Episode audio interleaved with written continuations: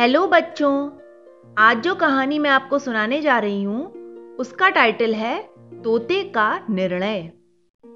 एक तोता एक दिन पेड़ की ऊँची डाल पर बैठा था।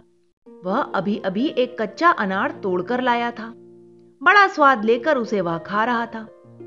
तभी उसने देखा कि सामने वाले गुलाब के एक फूल पर एक तितली और एक मधुमक्खी आ बैठी। दोनों साथ साथ आई थी। दोनों ही उसका रस पीना चाहती थीं। वे आपस में झगड़ने लगी। तितली बोली, अरे, पहले मैं यहाँ आई हूँ। इस फूल पर मेरा अधिकार है तो और कहीं चली जा। मधुमक्खी कहने लगी अटो तुमसे पहले मैं आई हूँ। चलो, तुम ही कहीं भाग जाओ। दोनों काफ़ी देर तक आपस में इसी प्रकार तू तू मैं मैं करती रहीं। अंधेरा घिरने लगा था। उन्हें घर भी लौटने की जल्दी थी। दोनों में से कोई भी ना तो उस फूल का रसी पी रही थी और ना उसे छोड़ पा रही थी। सहसा उनकी निगाह डाल पर बैठे तोते पर पड़ी।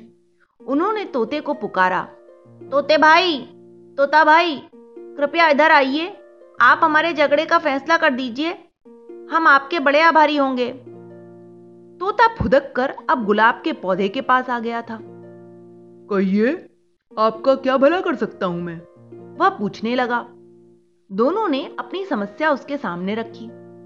तोता कहने लगा मैं आप दोनों को ही देख रहा था। दोनों ही साथ साथ आई थी। ऐसा करो कि आप दोनों ही आधे आधे गुलाब का रस पी लो। ओहो यह तो संभव नहीं है। यह भला कौन सा न्याय हुआ? तोते भाई तुम संकोच दोनों में से किसी एक के पक्ष में अपना निर्णय सुना दो।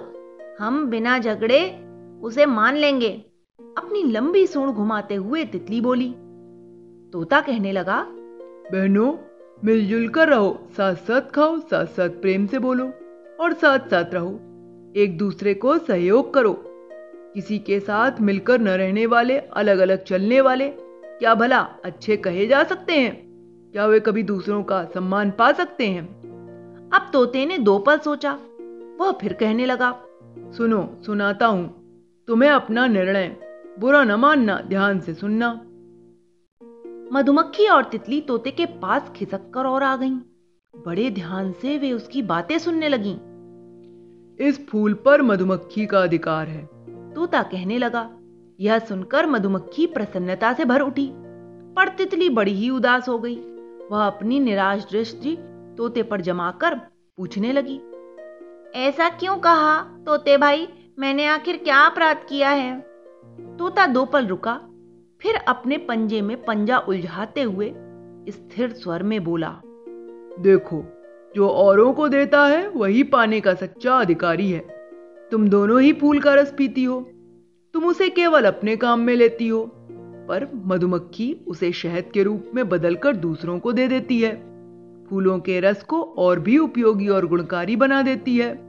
वह स्वयं मारी जाती है, पर फिर भी शहद बनाना नहीं छोड़ती। परोपकार में लगे हुए महान व्यक्ति स्वयं कष्ट पाकर भी कल्याण करते हैं। ऐसे व्यक्ति स्वयं भी दुखी नहीं रहते। अनायास ही वे बहुत सी सुविधा संपत्ति पा ही लेते हैं। तोते की बात सुनकर तितली का मुँह लटक गया। वह बिना एक शब्द बोले ही चुपचाप वहाँ से उड़ गई। धन्यवाद तोता भाई। मधुमक्खी ने हँसते हुए कहा और फूल पर बैठकर आराम से रस पीने लगी। वह मन ही मन सोचती जा रही थी। उस जीवन से भी क्या लाभ जो दूसरों का उपकार न कर सके, उनके कुछ काम ना आ सके। तो बच्चों, इस कहानी से हमें यही शिक्षा मिलती है कि हमें हमेशा जीवन में ऐसे कार्य करने चाहिए जिससे दूसरों का भी भला हो और परोपकार करने का प्रयास करना चाहिए। Okay, bye.